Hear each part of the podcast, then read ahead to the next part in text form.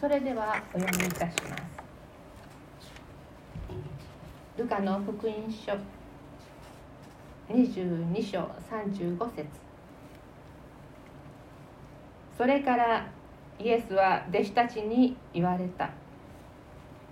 私があなた方を財布も袋も履物も持たせずに使わした時何か足りないものがありましたか？彼らは「いいえ何もありませんでした」と答えた。すると言われた。しかし今は財布のある者は財布を持ち同じように袋も持ちなさい。剣のない者は上着を売って剣を買いなさい。あなた方に言いますが彼は不法な者たちと共に数えられたと書かれていること。それが私に必ず実現します。私に関わることは実現するのです。彼らが「主よご覧ください。ここに剣が2本あります」と言うとイエスはそれで十分と答えられた。それではこの箇所よりもしイエス様がいなかったらと題して斎藤牧師が宣教いたします。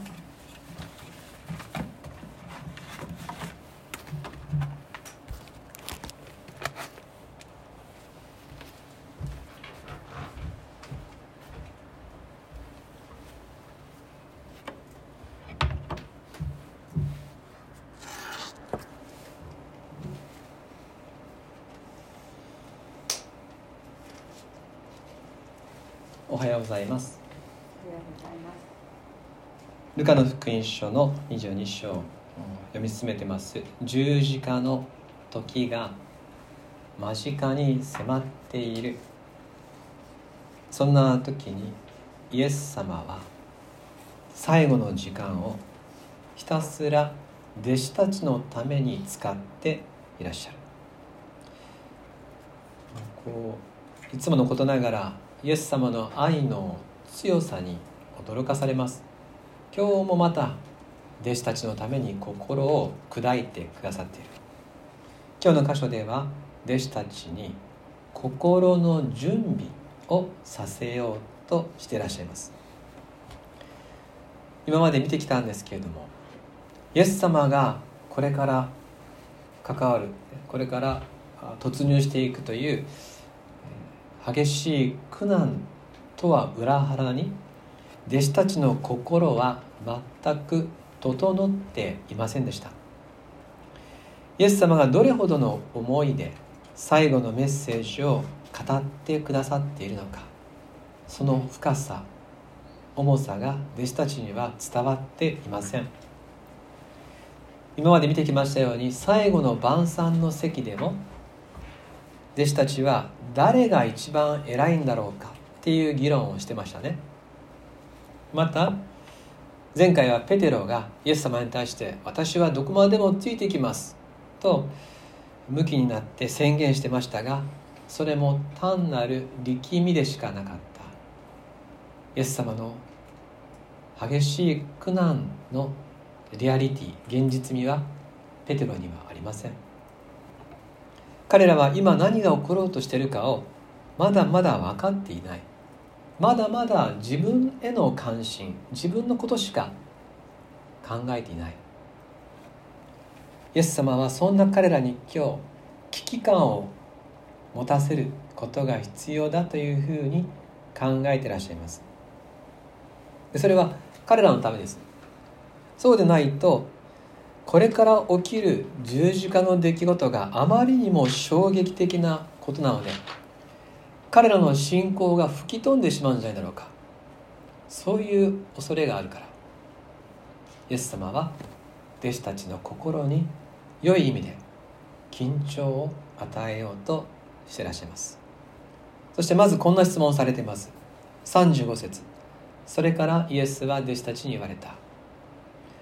私があなた方を財布も袋も履物も持たせずに使わした時何か足りないものがありましたか？彼らはいいえ何もありませんでした。と答えた。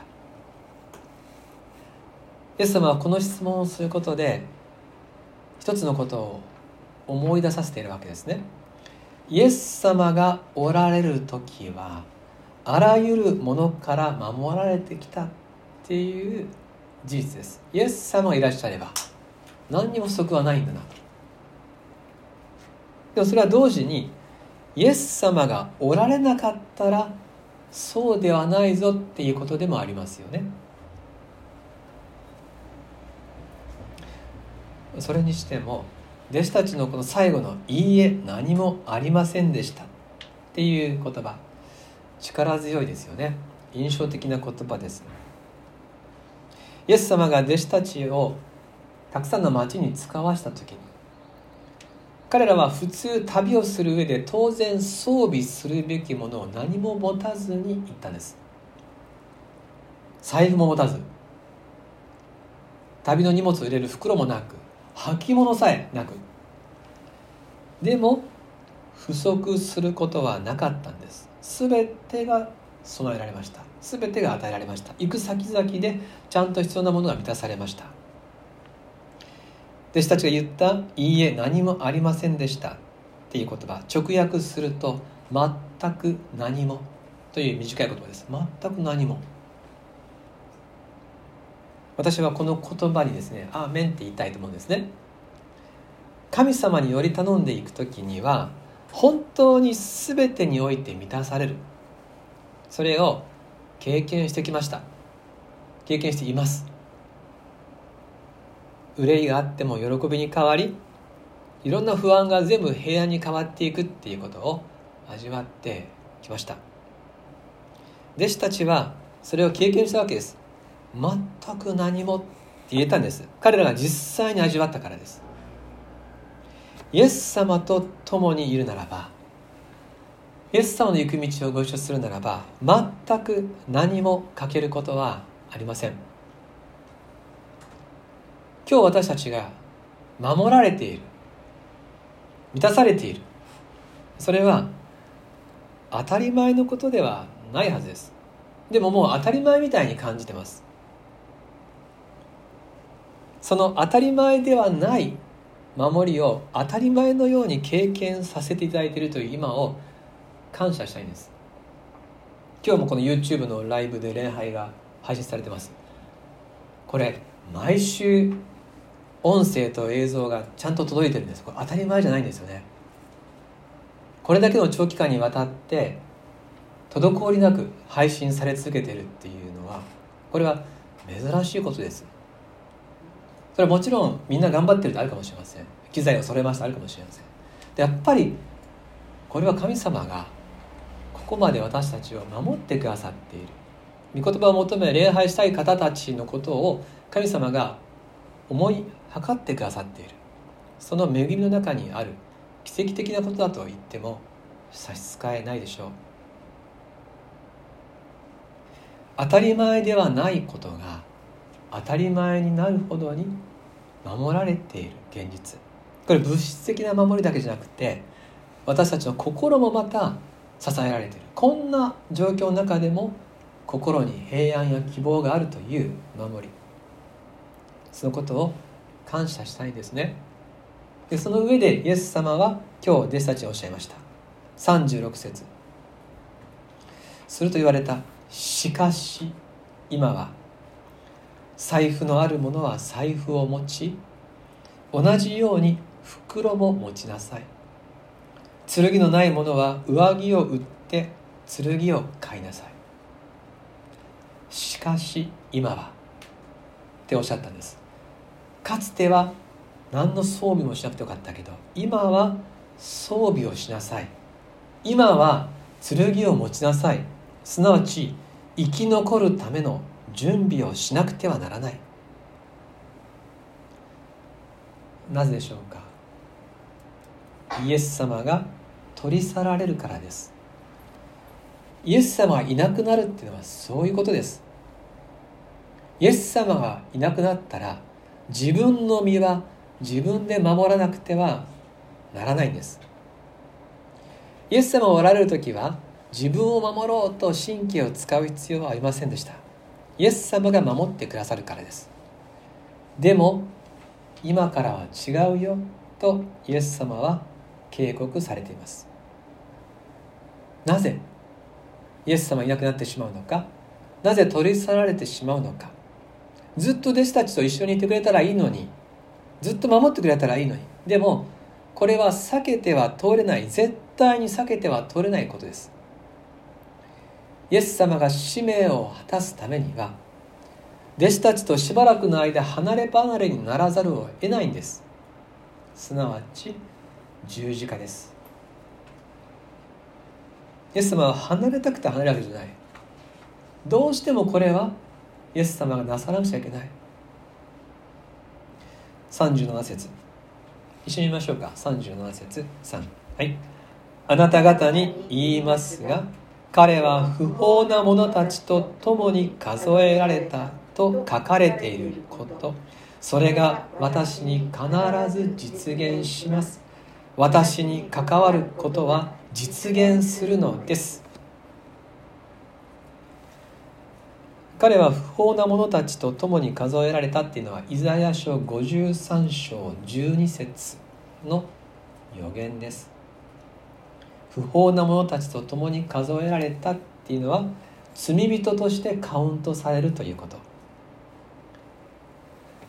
本当は私が受けるべき罰をイエス様が受けてくださいました。イエス様が罪人に数えられてくださった。それによって救いが完成されます。イエス様は書かれていることこの予言は実現しますって2回言ってますね。短いところで必ず実現しますともおっしゃっています。私はあなたたちのために死ぬ。全ての人の救いのために死ぬ。必ず死ぬ。必ず死ななければならないんだと繰り返されています。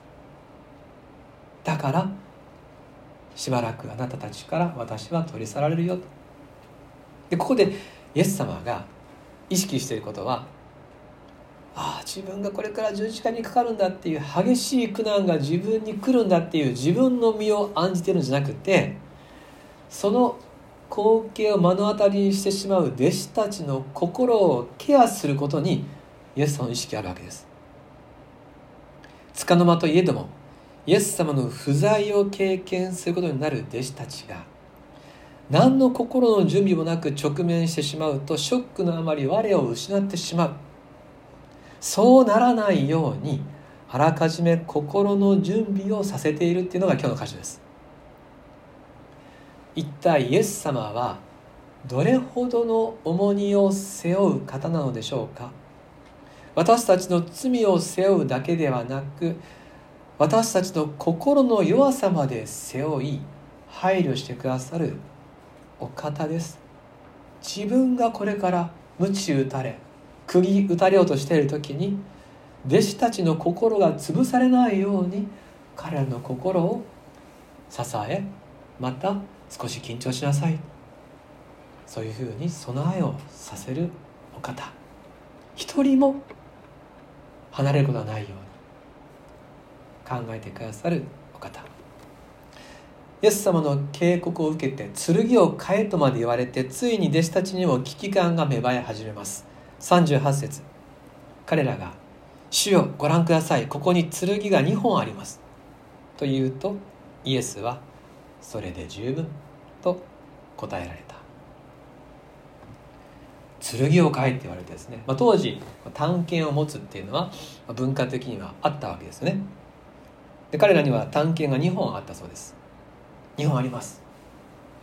でそこで彼らは刃物っていうですね実体を持つ武器を手にしてやっとこう緊張感を意識したでしょうね。これ使うのかなと。これ持たなくちゃいけないのかな。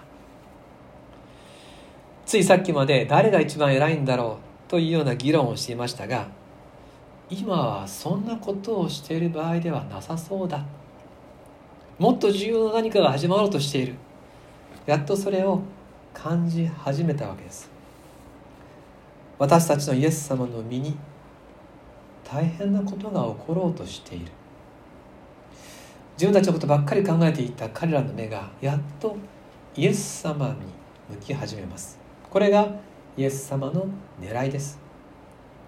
イエス様の警告は愛から来る警告でした。イエス様がいなくなる。でもそれはずっと予言されてきた救いの完成のためですよ。心の準備をしておきなさい。心の準備さえしておけば大丈夫だから。日本の探検があると言われてイエス様はそれで十分とおっしゃってます。十分なはずないんですよね。弟子たち12人いますから。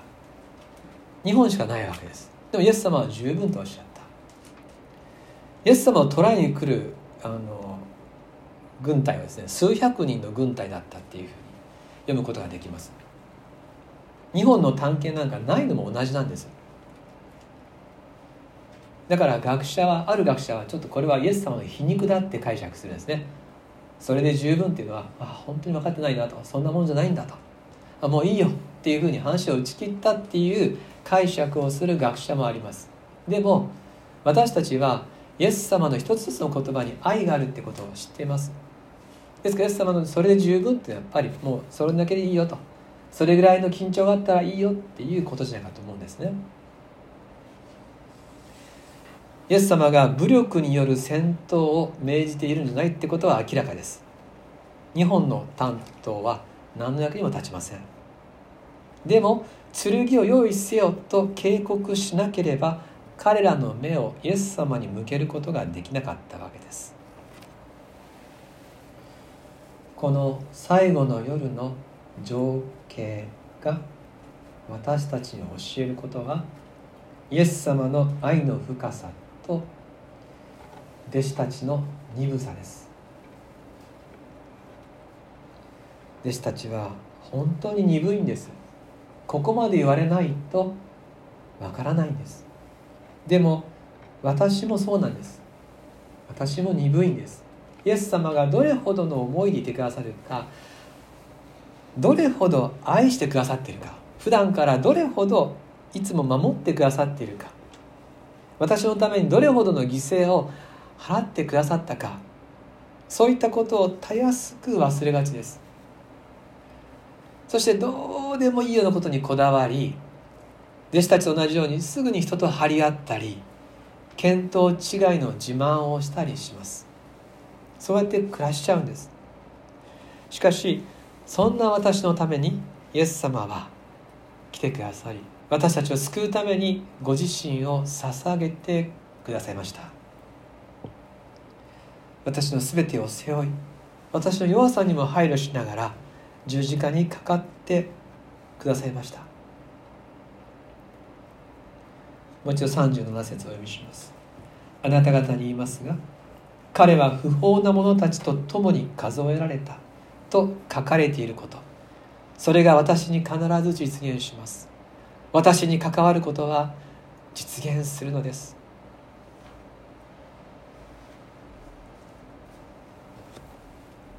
今日改めてどれほどの守りの中にいるのか愛の中にいるかを覚えて感謝しましょう。どんなにイエス様が私たちをいたわってくださっているか。この弱い心が潰れないようにどんなに気を使ってくださっているか。愛するとはっていうね定義がたくさんありますがカール・ヤスパースっていう哲学者は愛するとは対象を配慮で満たすことって言いました。配慮で満たす。愛する人を全てのものから守るために配慮で空間を満たし続けていくこと。イエス様の愛はまさに配慮で満たすっていう言葉がぴったりですね。私たちからイエス様が取り去られることは二度とありません。十字架は一回きりです。ですから私たちはイエス様いなくなるっていう経験をこれからしません。でも今日はせっかくの機会ですからせっかくイエス様が弟子たちにこう語っていた箇所をに触れてますから今日改めて自分に問いかけてみていただきたいんです。もしもイエス様がおられなかったらもしもあなたの人生にイエス様がおられなかったらいなくなったらどうなるでしょうか？それぞれの中で自分に問いかけてみてください。もしもイエス様がおられなかったら。これね考えるとちょっと難しいと思うんです。なぜならばおられることがもう当たり前と思ってるからです。あまりにも自然なことです。そうでなかったらっていうことはなかなか想像できません。36節。すると言われた。しかし今は財布のある者は財布を持ち同じように袋も持ちなさい。剣のない者は上着を売って剣を買いなさい。生き残るための備え。身を守るための武器。イエス様がおられないなら私たちは絶えず不安です。いくら貯金があっても安心できません。今が健康であっても将来の保証はありません。全てのものは朽ちていき消えていくものばかりです。イエス様がおられなかったらよりどころはありません。もっと深刻なのは目に見えないものです。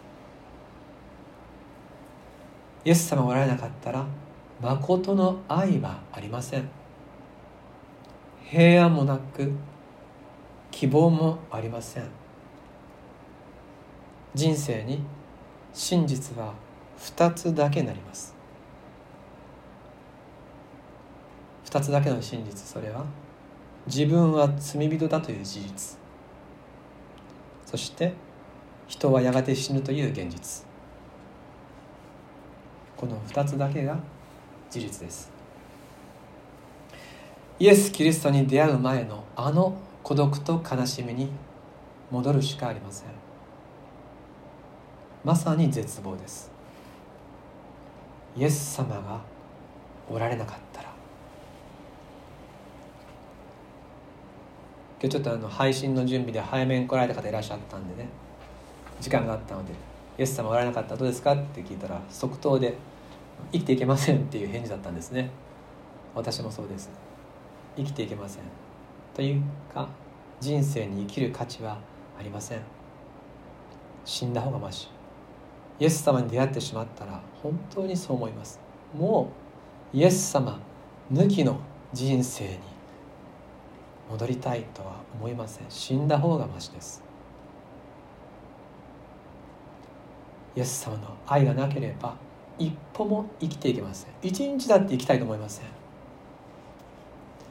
だからイエス様がいなくなったらっていうこの問いかけは私たちの心にですねイエス様っていう方の尊さをいやおうなく教えてくれるものですね。さてこのイエス様がいなかったらっていう問いを一応した上でしかし私たちは確信できる恵みですね。イエス様はいなくなったりしません。イエス様は共におられることを私たちは知っています。いつまでも共におられることを私たちは知っています。確信しています。それがどんなに幸福なことかということ。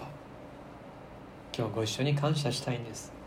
私たちを永遠に神の子供とするためにイエス様は十字架にかかってくださいました。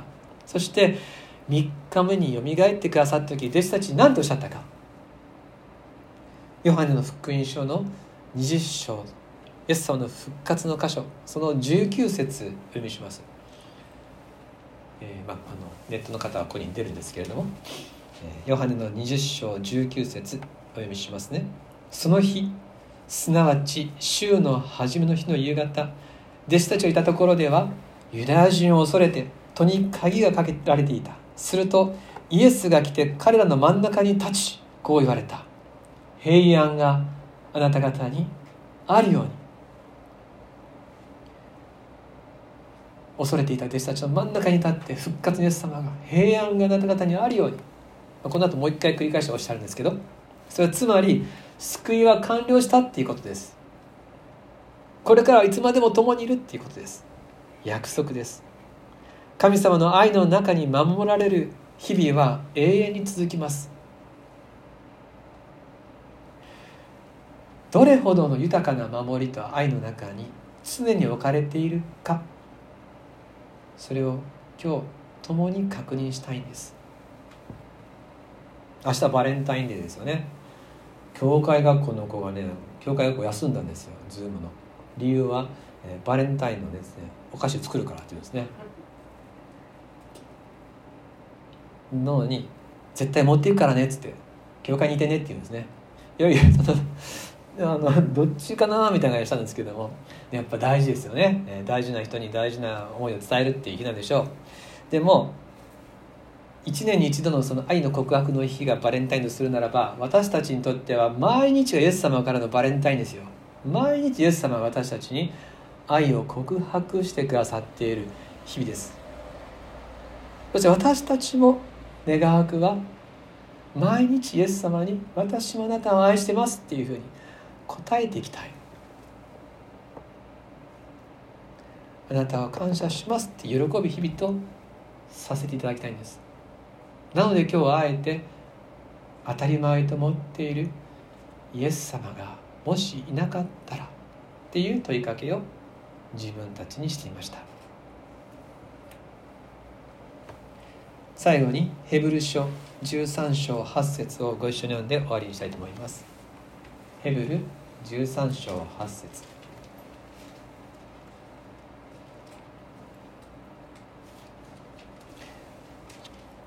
何ページでしょうか？457ページ。あ456ページ。456ページ。ヘブル書13章8節。ご一緒にしましょう。3はい。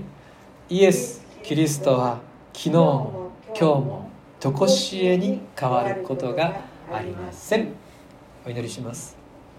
天のお父様私たちに惜しみない愛を今日も注いでくださっていることを感謝します。この世界のどこにも見つけることができないものをあなたはくださいました。罪の許し変わらない愛。永遠の命をありがとうございます。いつまでもご一緒くださるという約束を感謝します。